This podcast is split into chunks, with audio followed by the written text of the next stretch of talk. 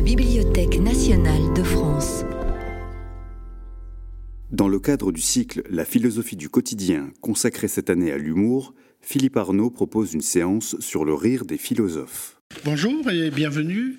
Alors nous allons aujourd'hui euh, commencer notre avant-dernière séance du cycle consacré à l'humour et au rire. Et nous avons le plaisir d'accueillir aujourd'hui Philippe Arnaud, professeur de philosophie à l'École nationale supérieure des arts appliqués et des métiers d'art. Alors, vous avez publié Le rire des philosophes de Platon à Foucault chez Arléa, d'abord en 2015, puis une réédition en 2017. Vous avez également euh, publié Suites anglaises de Swift, Joyce, Stevenson, Orwell et quelques autres. Donc, vous avez une passion pour la littérature anglaise. Peut-être euh, est-ce de là que vous vient aussi euh, l'intérêt pour l'humour et le rire Vous allez en parler, j'anticipe un petit peu. On, on ne s'imagine Platon et Aristote qu'avec de grandes robes de pédants, nous dit Pascal. Mais il ajoute, c'étaient des gens honnêtes et comme les autres, riant avec leurs amis.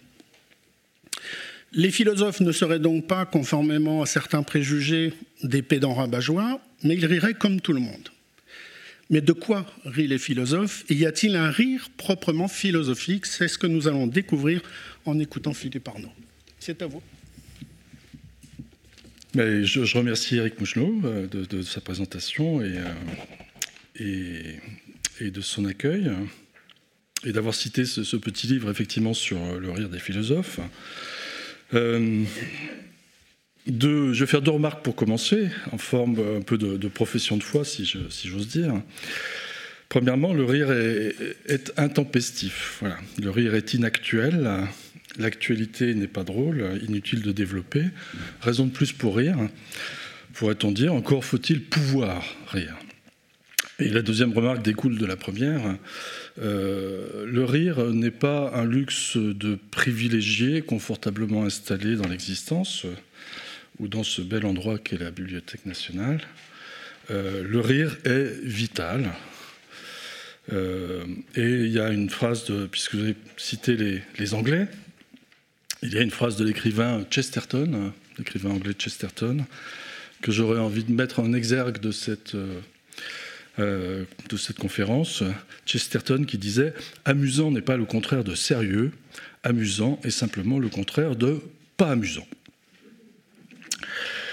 Euh, j'en viens donc au, rire des philosophes. Si vous prononcez euh, le rire des philosophes, euh, vous entendez deux choses.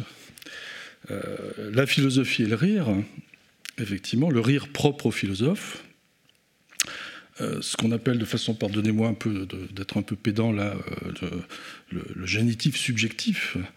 Et puis, deuxièmement, le, rire dont les philosophes aussi sont l'objet, on appelle ça génitif objectif, c'est-à-dire le rire ou, la, moquerie aussi éventuellement qu'ils peuvent, peuvent susciter. Euh, si vous enlevez euh, le, d'ailleurs l'article défini, euh, hein, vous entendez rire des philosophes, rire à l'impératif, l'importance de rire, alors sinon de la philosophie, du moins des philosophes eux-mêmes, et là on pense à, on pense à Pascal, évidemment, qui disait se moquer de la philosophie, c'est vraiment philosopher. Alors, euh, la philosophie prise en flagrant délit de trop de sérieux, vous venez d'y faire allusion à l'instant, euh, ou comme objet d'ironie, euh, on trouve ça par exemple chez Virginia Woolf. On célèbre cette année le 140e anniversaire de, sa naissance. cet anniversaire est passé presque inaperçu en France. personnellement, je serais assez favorable à un transfert des cendres de Woolf au Panthéon. Euh, alors, on me dit qu'elle est anglaise, donc euh, oublions cette très mauvaise idée. Euh, après tout, ce sont les livres de Woolf qui sont importants. Woolf n'est pas loin de penser que la philosophie, c'est quelque chose de masculin. Ce en quoi elle n'a peut-être pas complètement tort. Enfin, ça pourrait être l'objet peut-être d'un débat ensuite entre nous. Derrida a écrit des choses sur le sujet. dans un livre qui s'appelle Une chambre à soi, qui a eu une place importante dans l'histoire du féminisme, euh, Virginia Woolf se moque des, sages, ceux qu'elle appelle les sages, les, pseudo-savants, alors des hommes évidemment, qui dissertent sur la condition féminine. Et il se trouve que Woolf a aussi écrit un, un, essai sur le rire moins connu. Il date de 1905. Il est, intitulé la, valeur du rire. Et il pourrait nous servir de, fil conducteur aujourd'hui. Euh, Woolf ironise notamment sur euh, ce qu'elle appelle l'esprit de solennité. Et je voudrais la citer. Les femmes et les enfants sont les grands prêtres de l'esprit comique, car ils n'ont pas le regard voilé par l'érudition, ni le cerveau étouffé par les théories qu'on trouve dans les livres. Si bien qu'à leurs yeux, les êtres et les choses ont gardé des contours bien nets. Toutes ces excroissances hideuses qui ont envahi la vie moderne, la pompe, les conventions et les tristes solennités, ne, craignent pardon, rien tant que l'éclat d'un rire qui, tel l'éclair, les foudroie. Fin de citation. Les puissants craignent le rire, dit Wolfe. Euh, et puis elle ajoute ceci aussi, elle dit, c'est, parce que leur rire possède cette qualité euh, que les enfants sont craints de qui se sait affecté et faux. Et c'est probablement la raison pour laquelle les femmes sont regardées avec défiance par ceux qui font profession d'érudition. Alors nous voilà prévenus, en quelque sorte, attention au trop de solennité ou au trop d'affectation. Et donc je, parlerai d'abord du rire euh, des philosophes, du rire propre aux philosophes et de leur conception du rire, et puis dans un deuxième temps de la nécessité de rire peut-être aussi des philosophes, un rôle proprement dévolu à la littérature. Platon contre Aristophane, pour résumer. Aristophane, vous vous souvenez, qui se moque de Socrate dans Les Nuées, en particulier.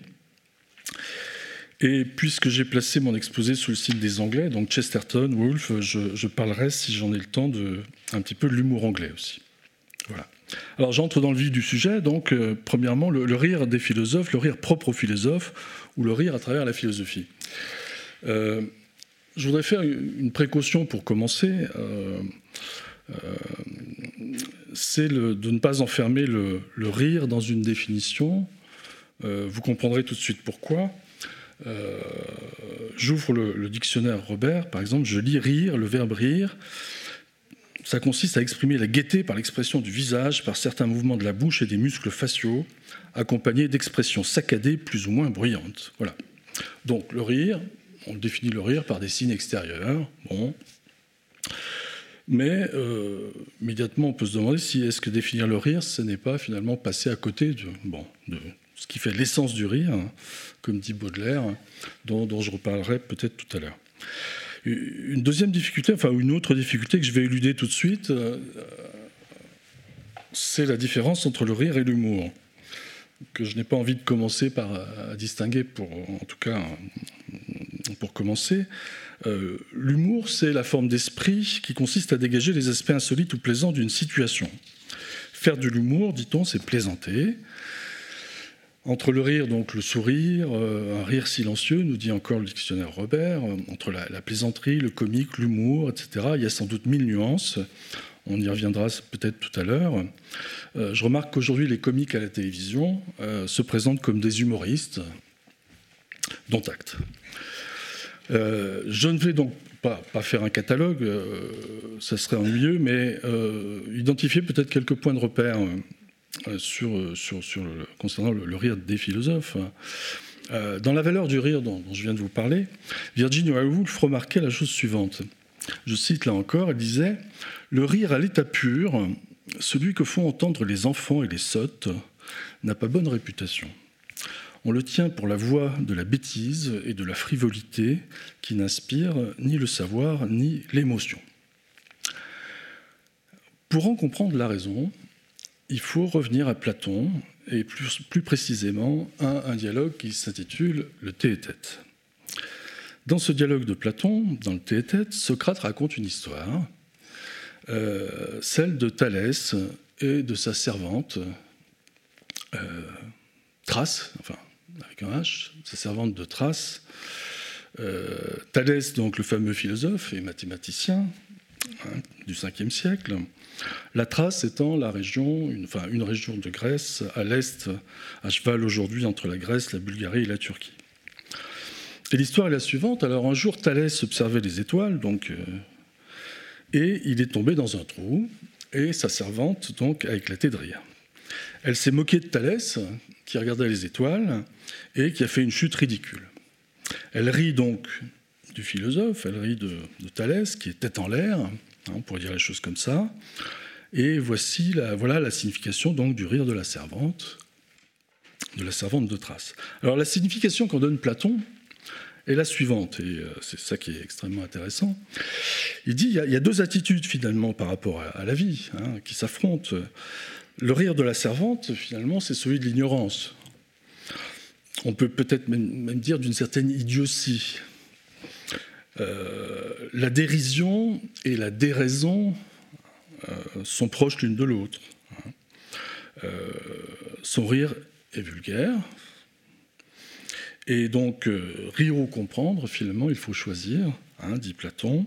Accessoirement, la philosophie est une chose sérieuse, hein, on, ne rigole pas avec ça. alors, c'est évidemment quelque chose que va reprendre Spinoza après, dans une formule célèbre, quand il dit non ridere sed intelligere, c'est-à-dire il ne faut pas rire mais comprendre, hein, qui est un, peu un, leitmotiv de la philosophie. La citation complète étant euh, non ridere, non lugere, que necessari sed intelligere, pardon pour le latin, c'est-à-dire il ne faut pas rire, ni pleurer, ni détester, mais comprendre. Et donc il y a une dévalorisation du rire euh, ici, ou en tout cas une, mise à distance du rire au commencement de la philosophie qui est tout à fait significative. Et Woolf fait implicitement référence à ce passage du Théétète lorsqu'elle écrit Les femmes et les enfants sont les grands prêtres de l'esprit comique. D'entrée de jeu, le rire, en tout cas un certain rire, hein, dont je parlerai. Euh, dont je parlais en introduction tout à l'heure et sur lequel je reviendrai tout à l'heure peut-être, un certain rire est mis hors la loi.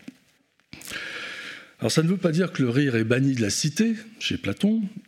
Comme souvent, avec Platon, les, questions sont plus intéressantes ou sont, plus importantes que les réponses, mais ça veut dire que le rire, pose problème. Un certain rire pose problème quand même. D'ailleurs, on, rit quand même beaucoup dans les dialogues de Platon. Euh, Socrate rit beaucoup aussi avec ses interlocuteurs. Je prendrai simplement deux exemples. Le, banquet, par exemple, c'est un, dialogue assez gai. Chacun, vous vous souvenez, fait tour à tour l'éloge de l'amour. Et comme son nom l'indique, cet éloge est copieusement arrosé. Et euh, dans le banquet, pour ne, citer que lui, Aristophane, euh, qui est mis en scène dans ce dialogue, vous vous souvenez peut-être, est invité à exposer son idée de l'amour. Il raconte une histoire, il raconte une fable, celle des androgynes, comme on dit, entre guillemets. Euh, le terme n'est peut-être pas très approprié, mais euh, un mythe en tout cas pour expliquer pourquoi nous recherchons l'amour finalement dans la vie. Alors, je, résume très rapidement, hein, peut-être pour euh, voilà cette histoire. En gros, Aristophane, dit à l'origine existaient des êtres doubles. Ils étaient ronds, ils avaient deux visages, quatre bras, quatre jambes, des organes génitaux euh, tournés de chaque côté. Et puis un jour, bon, ils se sont très mal comportés. Donc Zeus euh, les a punis, les a coupés en deux. Et depuis ce jour, chacun cherche sa moitié dans l'univers. Voilà l'origine d'Eros, donc, hein, dit Aristophane, et l'amour, eh bien, c'est quoi? C'est une recherche euh, et en même temps un rétablissement de l'unité perdue, d'une unité primitive, la moitié d'orange, si vous voulez. Euh, et donc, on pourrait dire c'est une théorie de l'amour-fusion hein, que nous présente Aristophane. Quand on s'aime, finalement, on ne fait plus qu'un. Et à ce moment-là, Éric Zimac, qui est un personnage euh, du, dialogue, rit ouvertement.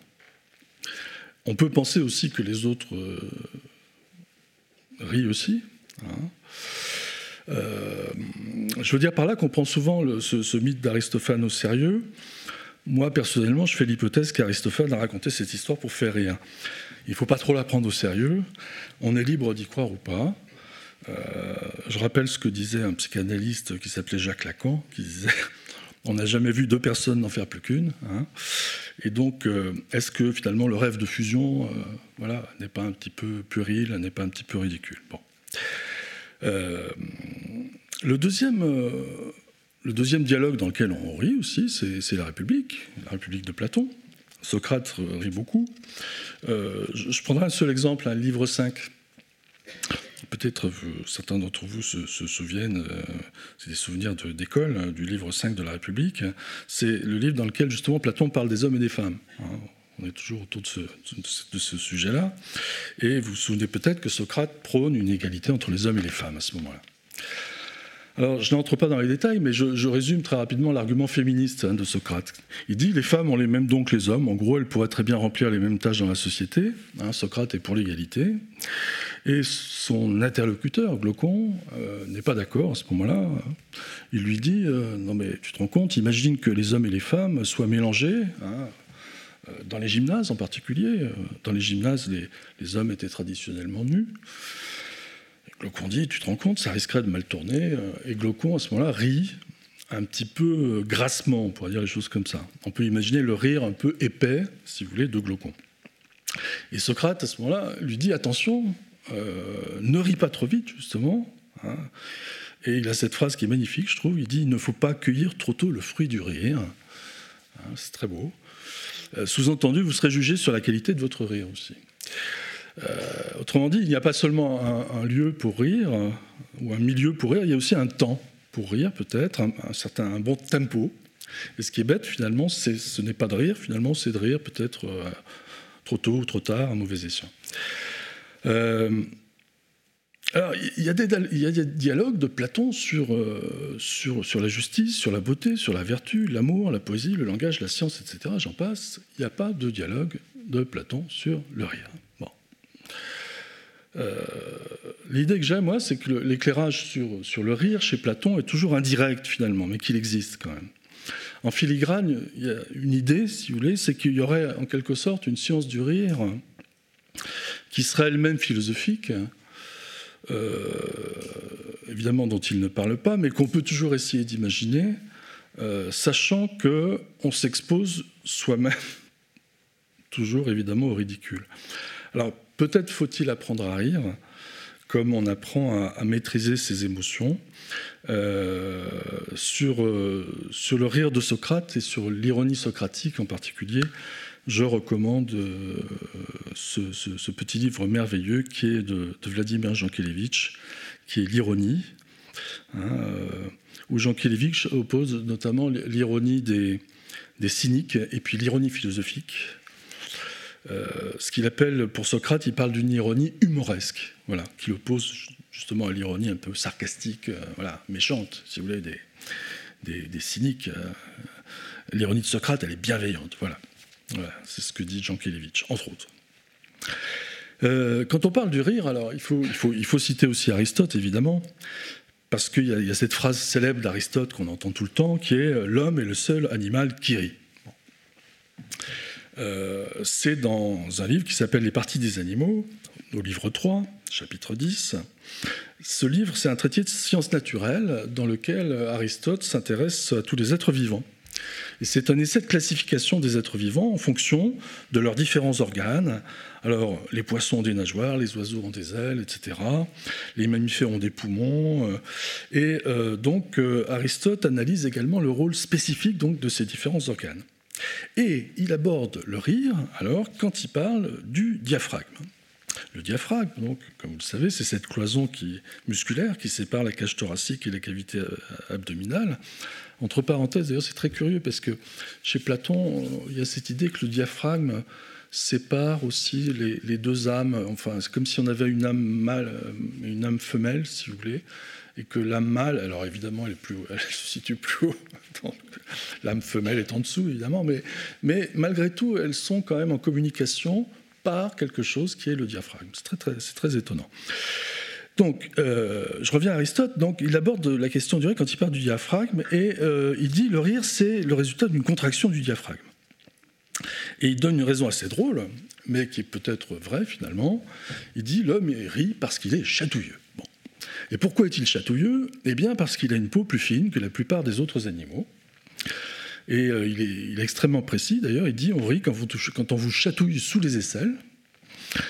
Euh, et donc il y, a deux idées, que, je, retiens chez Aristote. Un, le, rire est mécanique, un peu. Hein, un peu comme le chatouillement, le gratouillement, si vous voulez. Euh, on pense à Knock, là aussi. Est-ce que ça vous chatouille ou est-ce que ça vous gratouille hein, hein. on, retrouvera cette idée chez Bergson aussi, euh, hein, cette idée du, côté un peu mécanique du rire. Et puis il y a une deuxième idée que je trouve intéressante chez Aristote, c'est que le, rire, il met la pensée en mouvement aussi, dit-il. Je cite, quand on rit, la pensée est mise en mouvement en dépit de la volonté la plus réfléchie. Alors ça, c'est très beau aussi, je trouve. C'est intéressant parce que c'est un rappel d'abord que l'âme et le corps sont, intimement unis. Hein. cette idée, on la retrouve chez Aristote. Mais c'est l'idée aussi que le rire nous fait penser. Voilà. Il est tout sauf euh, une réaction bête, si vous voulez. Hein. Le, rire est, une perturbation Hein, mais euh, une perturbation intéressante, positive. Il bouscule nos pensées, il vient les troubler d'une certaine manière. Il est une sorte d'émotion très particulière. Donc il n'y a pas de jugement moral, en revanche, vous voyez ici, et euh, chez Aristote, et il est important de le noter. Alors, le jugement moral sur le rire, euh, j'y viens, ou j'y reviens. Le rire a effectivement mauvaise réputation. Hein, c'est ce que dit euh, Wolff. Hein, il n'inspire ni, le savoir ni l'émotion, donc bon. c'est l'idée que le rire satanique, hein, d'une certaine manière. Et il y a une longue, tradition pardon, euh, du rire satanique hein, dans la littérature hein, ou dans la philosophie. Euh, une idée qui est reprise par exemple par Baudelaire. je, cite son, son, petit texte de 1855 qui s'appelle De l'essence du rire, dans lequel Baudelaire a cette phrase, il dit ⁇ Le sage ne rit qu'en tremblant ⁇ euh, Baudelaire, il explique que le, rire vient de la supériorité, d'une certaine manière, euh, ou de l'idée en tout cas qu'on peut avoir de sa propre supériorité. Euh, l'exemple, hein, c'est celui qui glisse sur une peau de banane. Donc celui qui rit dit Ah, ce n'est pas moi que ça, arriverait, une telle chose. C'est-à-dire on se, croit, supérieur aux autres et on rit. Bon. Et on, peut penser là encore à la servante de trace. Baudelaire reproche au rire de manquer d'âme d'une certaine manière. On reviendra sur cette question de l'âme aussi, d'ailleurs, parce que Wolff y revient aussi. Euh, mais il ne condamne pas absolument le rire. Il distingue notamment dans ce texte le rire, ce qu'il appelle le rire de Melmoth. Alors Melmoth, c'est un personnage horrible qu'on retrouve euh, chez Balzac, entre autres, mais Melmoth, c'est celui qui a vendu son âme au diable, et celui donc qui est sans âme, évidemment. Et donc il y a le rire de Melmoth d'un côté, mais, puis, mais il y a aussi le rire de l'enfant, hein, euh, l'enfant qui rit, voilà. Et donc Baudelaire essaie de définir une esthétique du rire. Hein, je, ne développe pas, il faut lire, il faut lire ce texte de Baudelaire. Euh, Hobbes, par exemple, le philosophe anglais, se situe aussi dans cette tradition hein, du rire un peu satanique ou un peu diabolique. Euh, le diable, je rappelle, c'est celui qui divise, hein, c'est celui qui sépare. De diabalène, hein, le verbe en grec qui signifie séparer ou diviser. Autrement dit, le, voilà, le rire est diabolique qui sépare les hommes. Et euh, Hobbes écrivait d'ailleurs euh, avant deux siècles auparavant, dans un livre qui s'appelle The Elements of Law, il écrivait, je cite, La passion du rire n'est rien d'autre qu'une gloire soudaine et dans ce sentiment de gloire, il est toujours question de se glorifier par rapport à autrui, de sorte que lorsqu'on rit de vous, on se moque de vous, on triomphe de vous et on vous méprise. Voilà. Euh, bon, entre parenthèses, cette idée de, gloire soudaine hein, auquel le rire est lié, on la retrouve chez Freud, par exemple, dans le mot d'esprit euh, et sa relation avec l'inconscient. Hein, le, mot d'esprit fait triompher le moi, disait Freud. Alors, selon Hobbes, il y a toujours un peu de mépris dans le rire. Ça, c'est son opinion. Mais il parle surtout de la moquerie. Euh, et parmi, alors, parmi les philosophes qui se sont intéressés au rire, euh, il y a évidemment Descartes, hein, que, je, voulais aussi citer. Ce qui est intéressant avec Descartes, c'est que chez lui, en revanche, comme chez Aristote, il n'y a, pas de jugement moral hein, sur le rire. Euh, Descartes aborde la, question du rire, notamment dans, euh, euh, et surtout, me semble-t-il, dans le traité des passions, hein, qu'on appelle parfois les passions de l'âme, hein, qui est un livre qui date de 1649.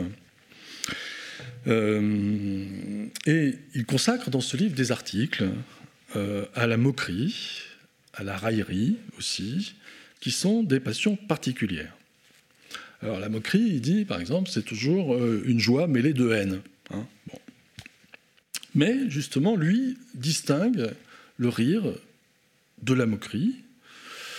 Euh, Et une remarque, moi, qui me, semble importante aussi sur Descartes, c'est que l'article donc sur le rire, qui s'appelle Dury, d'ailleurs, RIS, vient juste après une analyse de la pamoison. la, la pamoison qui est l'évanouissement. Et il y a, me semble-t-il, ici un rapprochement qui est tout, sauf un hasard. Hein. Se pâmer, c'est défaillir, c'est tomber dans les pommes, c'est chavirer. Hein. Est-ce que le rire nous fait chavirer hein?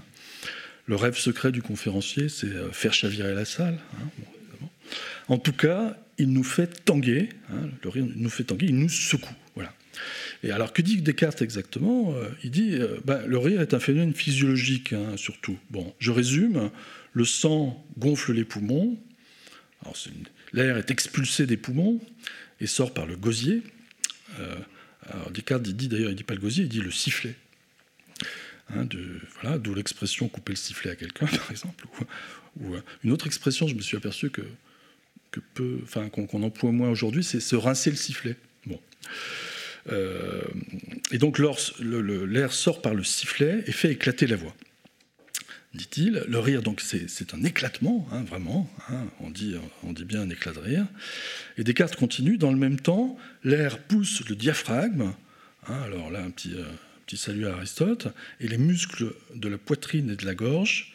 Et enfin, euh, l'air pousse, les, muscles du visage. Et c'est pour ça que quand on rit, on fait une drôle de tête.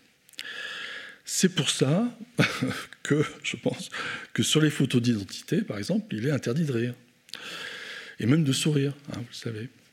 Parce que quand vous riez, vous êtes un autre homme, voilà. Vous êtes une autre femme. On ne vous reconnaît plus. Donc, il faut interdit de rire. Et Descartes ajoute le rire est un des principaux signes de la joie. Alors pourquoi? Parce que la joie provoque un chatouillement. Hein, on retrouve euh, c'est ce chatouillement qui fait rire. Alors c'est drôle parce que c'est Descartes critique Aristote, évidemment, euh, mais il l'utilise beaucoup. Il le reprend ici presque mot pour mot.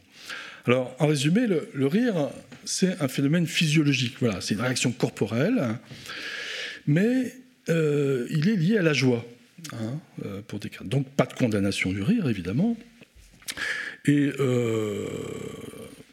puisqu'on parle des Descartes, il faudrait dire aussi un mot de Spinoza, puisque finalement ils sont parfois moins éloignés qu'on ne le pense parfois. Sur le rire, en tout cas, ils sont plutôt d'accord. Hein, Spinoza, il dit le rire aussi, le rire c'est une forme de joie. Hein. Euh, Spinoza fait un éloge de la joie. Hein. Alors la joie n'est pas le plaisir, la joie est une émotion, c'est le sentiment de passer d'une perfection à une perfection encore plus grande, dit-il. Parenthèse en forme de question, qu'est-ce qui est le plus important, euh, la joie ou le plaisir? Vous avez deux heures. Alors encore une fois, je ne veux pas faire un catalogue, mais euh, euh, il, faut, parler de, Bergson. Évidemment, quand on parle du, rire des philosophes, puisque Bergson est l'auteur d'un livre euh, très célèbre, qui a eu même un moment de célébrité, son moment de célébrité sans doute dans la première moitié du XXe siècle. Il est paru en 1900. Le titre, le titre entier, c'est Le rire, essai sur la signification du comique. Si vous me permettez une petite confidence personnelle, j'avais une grand-mère qui était institutrice de la Troisième République, qui était une vraie hussarde de la République, et qui avait été à l'école normale, donc dans l'entre-deux-guerres, et qui me disait toujours que le rire de Bergson, c'était une des grandes références à l'époque dans les écoles normales. On, lisait le rire de Bergson, voilà, tous les instituteurs, les futurs devaient lire le rire de Bergson, c'était très important, parce que Bergson, il parle du rire, mais pas seulement, il y parle aussi de, beaucoup d'autres choses, euh, du langage en particulier. Euh, et alors, sur, bon, sur, le rire de Bergson, euh, je retiendrai trois idées. La première et la, principale, dit Bergson, enfin, c'est que le, rire, il définit la rire, pardon, le, rire comme de la mécanique, hein, quelque chose de mécanique, le rire, et c'est de la mécanique plaquée sur le vivant, dit-il. Ce qui fait rire, c'est quand quelqu'un a un comportement mécanique. Euh, par exemple, un, homme marche dans la, rue, il est distrait, il se cogne à un lampadaire. Hein. vous savez, comme dans le film de Jacques Tati, mon oncle. c'est une, blague récurrente. Alors, on rit, pourquoi? Eh bien, parce que, euh, dit Bergson, la vie exige de nous l'attention, Hein, et quand l'attention se retire, finalement, euh, nous agissons comme un automate, nous faisons des bêtises, et c'est ces bêtises qui sont comiques, dit Bergson. Euh, autre exemple euh, que donne Bergson, hein, d'ailleurs lui-même, il dit un certain mouvement de la tête ou de l'épaule qui revient périodiquement, par exemple, chez quelqu'un, hein, un tic, est comique, par exemple, dit-il.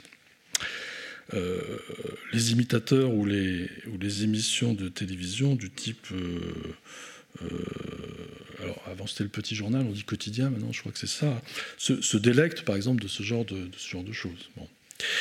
Euh, autre exemple que dit euh, que, que Bergson, c'est celui de l'orateur à la tribune. Alors d'ailleurs, je, peut-être je fais la même chose, d'ailleurs, qui répéterait toujours le même geste. Il serait comique, dit Bergson. Je, pense à un film, un vieux film de, Chris Marker, hein, peut-être certains d'entre vous s'en souviennent, hein, sur Cuba, dans lequel Fidel Castro tripotait fébrilement euh, les micros qui étaient devant lui, etc. Et effectivement, c'était drôle. Euh, le comique vient donc d'une certaine raideur. Voilà. Hein, ça, c'est la thèse de Bergson. Euh, Charlie Chaplin a beaucoup joué là-dessus. Qu'il soit déguisé en policier, en garçon de café, euh, c'est toujours le côté mécanique, finalement, euh, hein, que joue Charlot. Hein. On dirait une marionnette, presque, dont on tire les fils, invisibles. Souvenez-vous de, cette scène des temps modernes, où, avec deux clés à molette, il travaille à la chaîne et essaie de suivre le rythme de la machine. Et puis, quand vient la pause, il continue à effectuer les mêmes gestes de façon mécanique. Euh, ensuite, il, voilà, il est évalé par la machine, euh, il a des hallucinations, enfin bon, il poursuit même une jeune femme parce qu'elle porte une robe avec des boutons en forme d'écrou, etc. Bref. Euh, j'ai l'impression que les comiques, même aujourd'hui, continuent, jouent toujours sur ce registre-là. Gad Elmaleh, par exemple, utilise les mêmes ressorts comiques. si vous connaissez son sketch qui s'appelle Le Blond, je, cite, hein, Le Blond, dit Gad c'est un beau gosse, peut-être vous, c'est un gosse qui réussit tout dans la vie. Bon, donc il est très énervant, évidemment. Mais du coup, euh, il est un peu inhumain. Alors je, cite, hein, il dit il dort avec des lunettes en mousse quand il fait du ski, il ne tombe jamais, il n'a jamais le nez qui coule, ses tomates restent bien parallèles dans son sandwich crudité. Bref, le blond ressemble un peu à un robot, voilà. Hein. Il ressemble un peu à un automate. La deuxième idée chez Bergson, c'est euh, que le rire, c'est humain. Voilà, c'est très humain de rire. Un animal n'est pas drôle, sauf justement quand on surprend chez lui un comportement euh, qui est humain.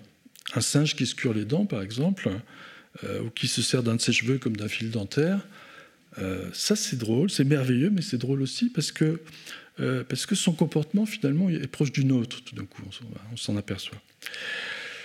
par contre, un paysage, un paysage n'est jamais risible. On ne rit pas d'un paysage. Sur l'échelle du comique, le paysage 1 est au degré 0. On rit des hommes, finalement. Euh, le rire est toujours une forme de, punition, hein, dit Bergson, envers euh, les êtres qui s'écartent de la norme. Donc il y a une dimension morale du rire hein, pour Bergson. Euh, et que l'on songe à, Molière, hein, par exemple. Hein, le rire, effectivement, est un moyen de, corriger les mœurs. Hein. Le rire châtie euh, la vanité du bourgeois gentilhomme, euh, l'hypocrisie de Tartuffe, l'avarice, etc. Euh, et puis la troisième idée, alors, c'est que le rire, pour, pour Bergson, a une signification sociale. On rit toujours à plusieurs. Le rire suppose, dit-il, une forme de connivence. Et Bergson a sans doute raison là aussi. En revanche, quand il dit le rire s'accompagne toujours d'une forme d'insensibilité ou d'indifférence, c'est, me semble-t-il, peut-être plus discutable. Ça pourrait être là aussi l'objet d'une discussion. Euh, l'idée personnelle que j'ai, c'est la suivante, c'est que le rire n'est pas le refus de la sensibilité, il est plutôt le refus de la sensiblerie. Hein, du chantage affectif, euh, de la, de la, glu sentimentale, du romantisme de pacotille, euh, bref, de tout ce qu'on peut ranger sous la catégorie du pathétique. Et c'est vrai, le pathétique s'accommode mal du rire. Le registre du pathétique, euh, l'expression outrée des sentiments, par exemple, est antipathique du rire.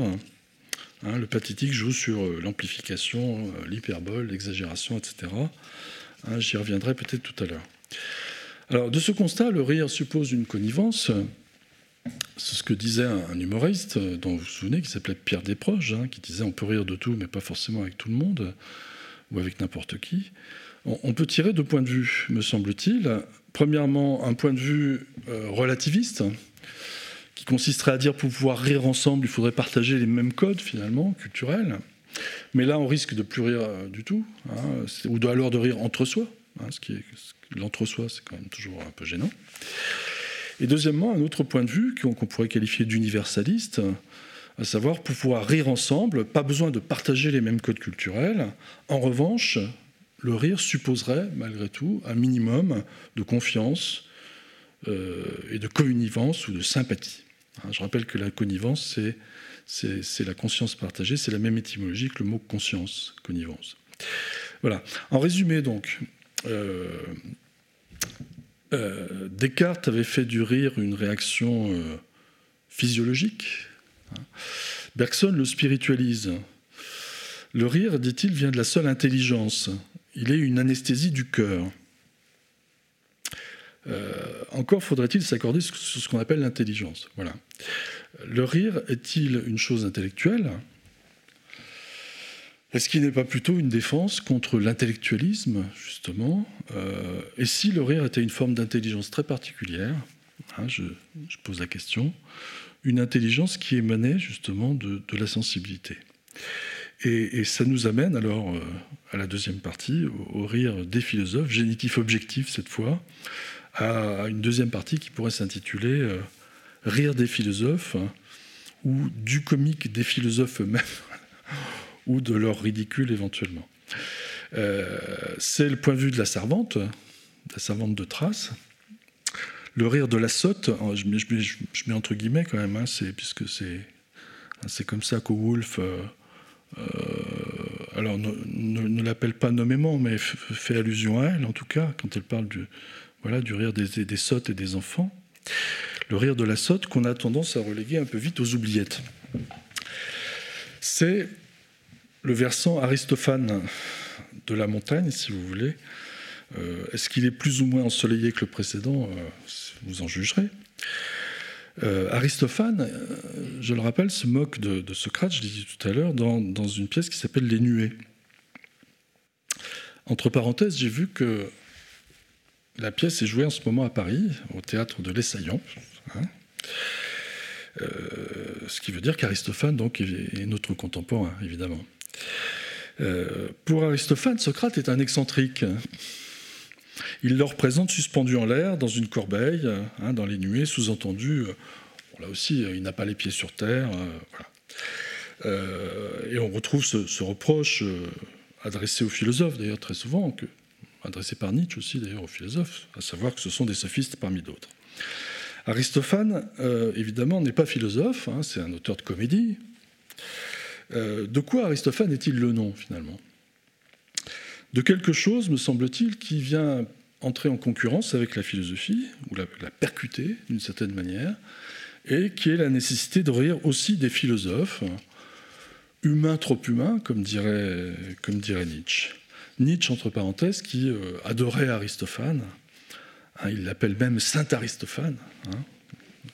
Je ne sais, plus exactement euh, où est la référence, je, vous la donnerai si, vous le, souhaitez. Aristophane nous dit, euh, dit une chose, il nous dit les, les, philosophes sont des professionnels de l'ironie, mais ils n'échappent pas eux-mêmes au, ridicule. Hein. Et donc c'est la fonction du théâtre, finalement, de relever ce ridicule. Euh, alors, de le relever au sens de le signaler, mais aussi de, le porter vers, vers les hauteurs, peut-être. Hein. De le dépasser au sens, au hégélien, peut-être. Voilà. Et Aristophane inaugure une longue tradition dans le théâtre, dans le roman aussi. Euh, Jean Kelevitch, d'ailleurs, il consacre aussi des pages hein, dans, son livre sur l'ironie, en disant qu'il y, a un tournant aristophanesque, véritablement. Euh, une tradition qu'on pourrait appeler la littérature, tout simplement, au sens large.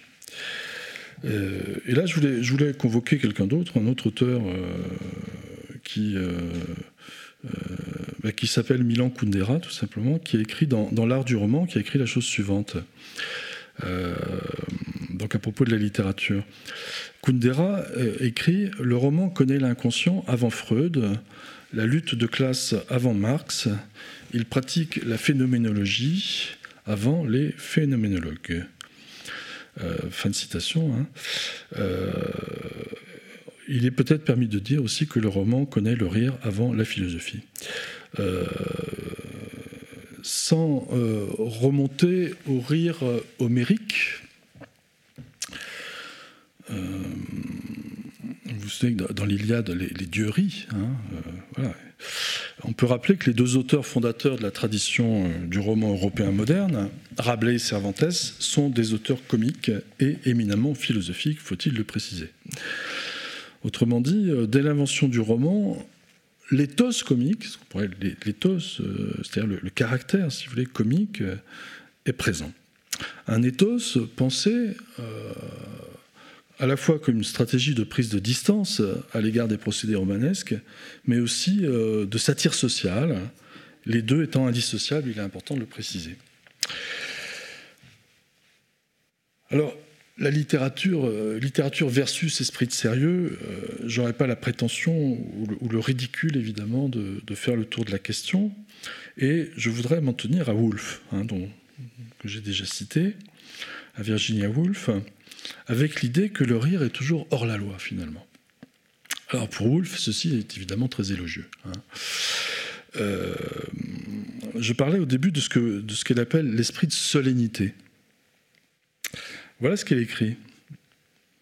Si les esprits ont un sexe, celui-ci, donc elle parle l'esprit de solennité, est sans nul doute masculin. Euh, je résume l'idée que l'on retrouve euh, dans beaucoup de romans de Woolf, à commencer peut-être par son roman le, plus réussi, à mon avis, là, aussi c'est discutable, mais euh, son roman le plus réussi qui est Mrs. Dalloway, euh, en gros, c'est ben voilà, les hommes sont barbants. Hein. non seulement ils sont pas beaux, mais ils sont ennuyeux. Euh, c'est pas de leur faute d'ailleurs. Ce sont des victimes eux aussi. Donc ça c'est très important de le dire quand même. Bon, ils sont victimes. Hein. Il n'y a pas que les femmes qui sont victimes, les hommes aussi. Et Woolf identifie clairement l'esprit de sérieux au caractère masculin. Euh, si vous m'autorisez encore un avis personnel, cette idée n'est pas pour me déplaire. Est-ce qu'il n'y a pas, après tout, une bisexualité fondamentale euh, de, tous les êtres humains? Alors ça ne veut pas dire que les hommes ne savent pas rire, mais ça veut dire sans doute pour Woolf que le rire a à voir avec la part féminine hein, que chacun porte en soi. Euh, je crois bien, là, je n'ai pas vérifié la référence, mais je crois bien qu'elle dit ça aussi dans une chambre à soi. Elle ajoute une phrase, elle dit, je cite encore Virginia Woolf, elle dit La comédie est du sexe des grâces et des muses. Alors elle pense là évidemment à Aristophane. Elle ne cite pas Aristophane, mais évidemment elle pense à lui. La comédie, elle est, féminine, nous dit, Virginia Woolf. Euh, un tel propos devrait, semble-t-il, interpeller davantage.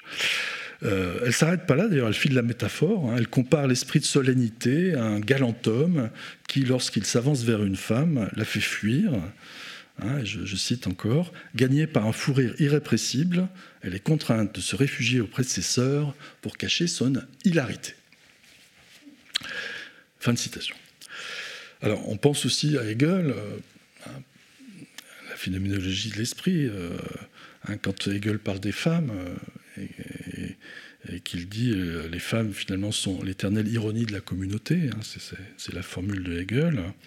Il est clair que pour Woolf, en tout cas, l'humour appartient en propre, alors non pas un genre, euh, en fait, personne n'est propriétaire, hein, ni les hommes ni les femmes, mais appartient en propre en tout cas à la littérature.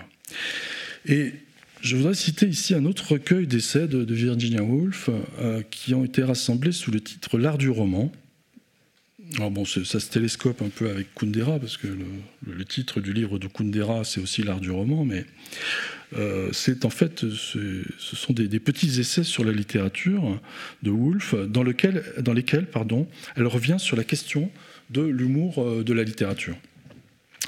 Et euh, Woolf oppose deux traditions littéraires très très différentes l'une de l'autre.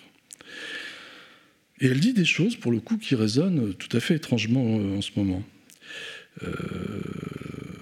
elle compare notamment les écrivains russes à la mode, hein, à l'époque, bon, on est dans la première moitié du XXe siècle, et puis les écrivains anglais. Et elle dit à propos des Anglais, elle dit, bah, ces derniers sont peut-être moins profonds, mais ils sont plus réjouissants, dit-elle.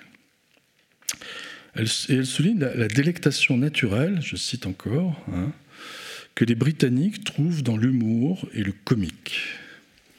Alors Shakespeare y est sans doute pour quelque chose, Stern aussi, hein, Laurent Stern. Euh, parmi ses modèles, elle cite souvent Jane Austen, Emily Brontë, euh, mais aussi Shakespeare et Stern. Et Woolf en appelle à cette partie de nous-mêmes qui choisit de se réjouir plutôt que de se lamenter. Et euh, ce qu'elle appelle, euh, je cite là encore, la vieille civilisation anglaise, hein, dit-elle. Bon. Elle a nourri en nous, je cite, l'instinct de nous réjouir et de lutter plutôt que de souffrir et de comprendre. Voilà. C'est un article qui est paru en 1919 dans un, dans un journal anglais, The Common Reader d'abord, et qui a été repris ensuite dans, dans, ces, dans, ce, dans, ce, dans l'art du roman. Euh, et quand je disais que ça résonnait très étrangement, quand même, elle dit, pour elle, les Russes possèdent un atout, mais qui est aussi un handicap, littérairement parlant. C'est la foi, finalement, dans l'idée que la Russie est la patrie des émotions les plus profondes et les plus sincères. Et elle ajoute, quand on est un lecteur anglais, il faut faire des grands efforts, je cite un livre, pour lire la littérature russe. Et elle dit une chose qui est très, qui moi je m'interpelle en tout cas, qu'elle dit les Russes sont trop préoccupés de leur âme finalement. Et je cite encore, elle dit l'âme n'a pas le sens de l'humour. Et elle reproche finalement aux Russes, enfin Tolstoï, Dostoevsky, etc., enfin tous les grands écrivains russes qui ont beaucoup écrit aussi sur euh, sur la littérature anglaise aussi de leur côté, elle leur reproche finalement de trop vouloir spiritualiser le roman. Euh, si vous spiritualisez trop les rapports humains, effectivement, il n'y a plus de place pour le rire. Euh, le rire, donc, n'est pas trivial, hein, il n'est pas satanique, hein, au contraire. Euh, Woolf affirme il y a une vérité du rire. Euh, je cite encore, elle dit pour pouvoir rire de quelqu'un, il faut d'abord, il faut, il faut d'abord, pardon, être capable de le voir tel qu'il est. Et pour elle, c'est évidemment le rôle du roman de montrer l'homme tel qu'il est. Alors, j'ai prononcé un nom, Stern, Laurent Stern. Euh, Wolf le cite souvent. Je voudrais m'arrêter un, instant sur son nom, euh, en m'autorisant une digression, en fait, qui n'en est pas une, mais sur, l'humour anglais. Je m'en en parlais tout à l'heure. Euh, rappelons que le roman moderne est né en Angleterre hein, et que l'humour est une invention anglaise du XVIIIe siècle. Le, dictionnaire Robert, euh, peut-être vous l'avez rappelé tout à l'heure, mais le, mot humour apparaît en français en 1725 euh, il vient du mot anglais humor, hein, qui est lui-même emprunté au français humeur. Donc euh, voilà, un mot qui a fait traverser la Manche plusieurs fois, comme beaucoup de mots euh, d'ailleurs en français ou en anglais. Et, Laurent Stern, c'est, il est l'auteur au XVIIIe siècle d'un roman extraordinaire qui s'appelle La vie et les opinions de Tristram Shandy qui a été redécouvert, ce roman qui a été redécouvert en France euh, depuis une vingtaine d'années, grâce notamment aux traductions de Guy Jouvet aux éditions Tristram. Avec un autre livre euh, très célèbre au XVIIIe siècle, qui est le Tom Jones de Fielding, euh, entre parenthèses, qui était un, livre un des livres de chevet de Marx. Hein.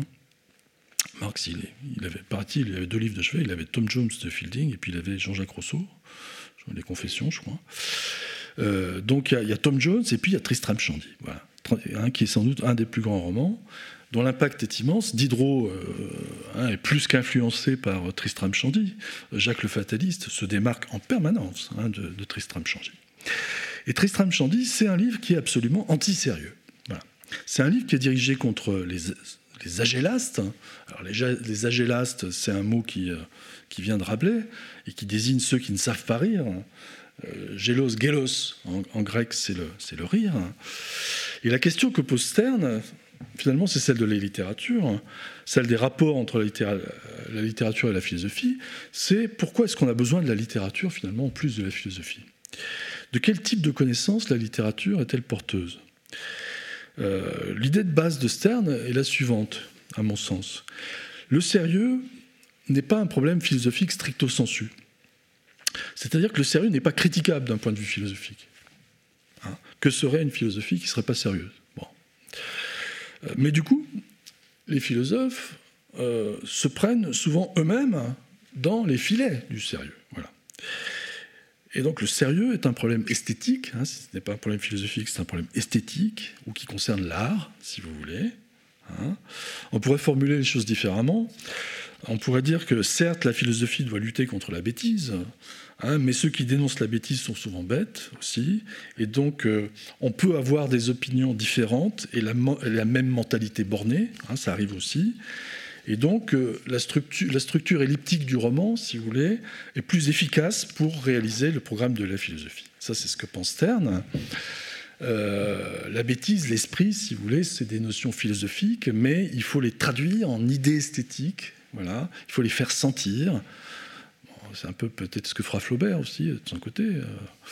Euh, et qu'est-ce qui est sérieux alors Voilà, puisque j'ai employé le mot de sérieux. Ce qui est sérieux finalement, c'est d'adhérer à soi. On peut penser ici à Sartre, hein, Sartre qui n'a cessé de lutter contre l'esprit de sérieux aussi. L'être et le néant, entre parenthèses, c'est un livre qui est entièrement consacré presque à l'esprit de sérieux. il termine là-dessus d'ailleurs. Euh, vous vous souvenez du garçon de café qui joue au garçon de café? Et Sartre, il disait que le monde du sérieux, c'est celui des valeurs toutes prêtes. Le monde du sérieux, c'est celui du cliché finalement, du stéréotype, des idées fixes. Et comme il y a un monde du sérieux, il y a un monde des clichés. Donc, euh, j'ai parlé d'esthétique à l'instant. Euh, si je vous demande euh, quel est le registre esthétique qui correspond à ce monde des clichés, eh bien, à mon sens, hein, en tout cas, c'est le registre du pathétique. Le monde du sérieux recouvre tout ce qu'on pourrait ranger sous la catégorie du pathétique. Autrement dit, ce n'est pas la passion elle-même qui est condamnable, la passion euh, est bonne, enfin en tout cas elle peut l'être, évidemment, c'est le pathétique qui est condamnable, l'affectation, comme disait Woolf, les simagrées, les faux semblants, mais aussi le, puritanisme, le pédantisme, vous en avez parlé tout à l'heure, la grandiloquence, le guindé. Voilà les ennemis du rire.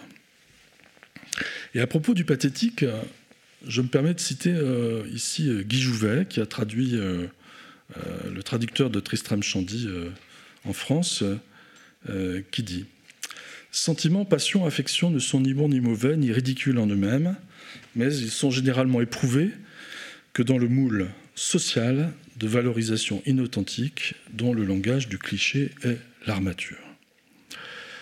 Quelque part, Jouvet parle du langage du cliché, d'ailleurs, qui serait le vecteur d'une véritable épidémie sociale, et je renvoie à ce sujet un article qu'il a écrit dans la NRF, remarquable, qui s'appelle Laurence Stern, l'assassinat du pathétique, qui est paru en janvier 2005, numéro 572. Voilà. il y a donc quelque chose de très, de très contagieux. Pardon.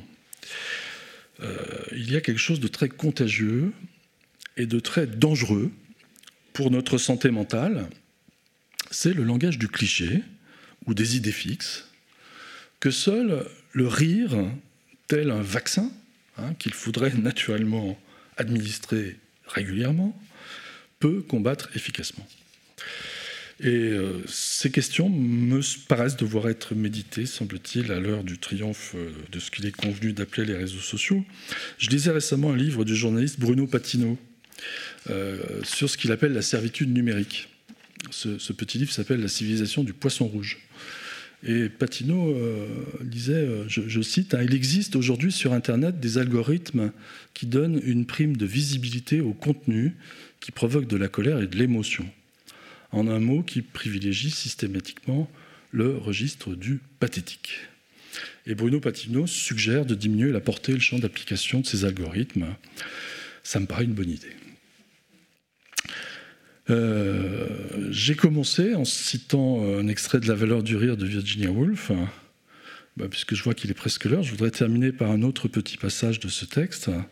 Vous le trouverez dans une anthologie euh, qui s'appelle Rire ou ne pas rire, qui a été réédité récemment, euh, qui est paru en 2014 aux éditions de la Différence. Rire ou ne pas rire, et donc qui contient donc ce, petit essai sur, sur la valeur du rire. Virginia Woolf écrit, voilà ce qu'elle écrit. Le rire, plus que tout, nous aide à voir les choses à leur juste proportion. Il n'a de cesse de nous rappeler que nous sommes de simples humains, que personne n'est jamais un parfait héros ou un fiefé coquin. Dès que, nous, euh, dès que nous oublions de rire, pardon, nous perdons le sens des proportions et avec lui le sens de la réalité. Euh, et elle ajoute, les hommes et les femmes sont juste assez hauts sur l'échelle de la civilisation pour se voir confier le pouvoir de connaître leurs propres défauts et se voir accorder le don d'en rire.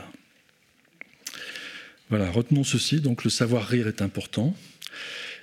Wolf nous dit n'y va ni plus ni moins que de la civilisation, donc euh, voilà, c'est pas une mince affaire. En tout cas, euh, le rire, me semble-t-il, n'est pas une anesthésie du cœur, contrairement à ce que disait Bergson. Il est peut-être au contraire le signe d'un grand cœur. Voilà. Merci à vous. Merci.